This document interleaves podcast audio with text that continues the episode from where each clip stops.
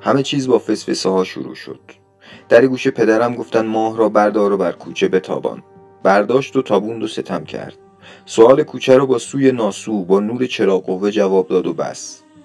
پدرم مرد. مرد و کوچه لکنت گرفت و توی تبعید شب موند. منم توی کوچه خیره موندم به چراغ قوه‌ای که مردریگ پدر بود و ماهی که دیگه توی آسمون نبود. نیمه شب هر شب یه ساعت عقب افتاد. نعره زدم و با فسفسه هایی که بعد از پدر می اومدن سراغم جنگیدم. با صداهای دورگه که بهتان می گفتن و ستایش می کردن. نفرت می پراکندن و عشق می ورزیدن. جنگ می کردن و صلح می خواستن. خون می ریختن و کپسول اکسیژن می بستن. پول می گرفتن و فقر می فروختن. زندان می بردن و وعده آزادی می دادن. این وسط زن و بچه و پیر و جوان و خلاصه مردم بودن که توی جنگ من داشتن غرق می شدن. باور چال کردم.